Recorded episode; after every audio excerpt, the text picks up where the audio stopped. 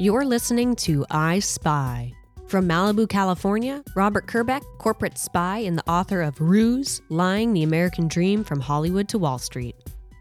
The FBI and European law enforcement recently announced that they'd shut down the infamous Hive ransomware group accused of extorting more than $100 million from organizations all over the world, including hospitals. In one case, a network of hospitals had to cancel urgent surgeries. I recently tried to make an appointment at my local orthopedist and was told their systems had been frozen, and they'd been forced to move to paper charts.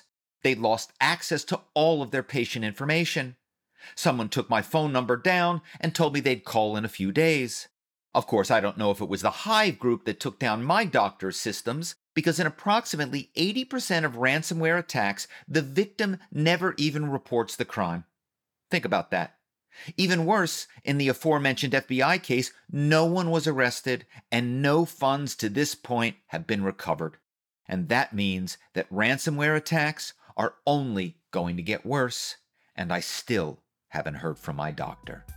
To learn more about Robert Kerbeck, visit robertkerbeck.com. Stay tuned for another episode of I Spy.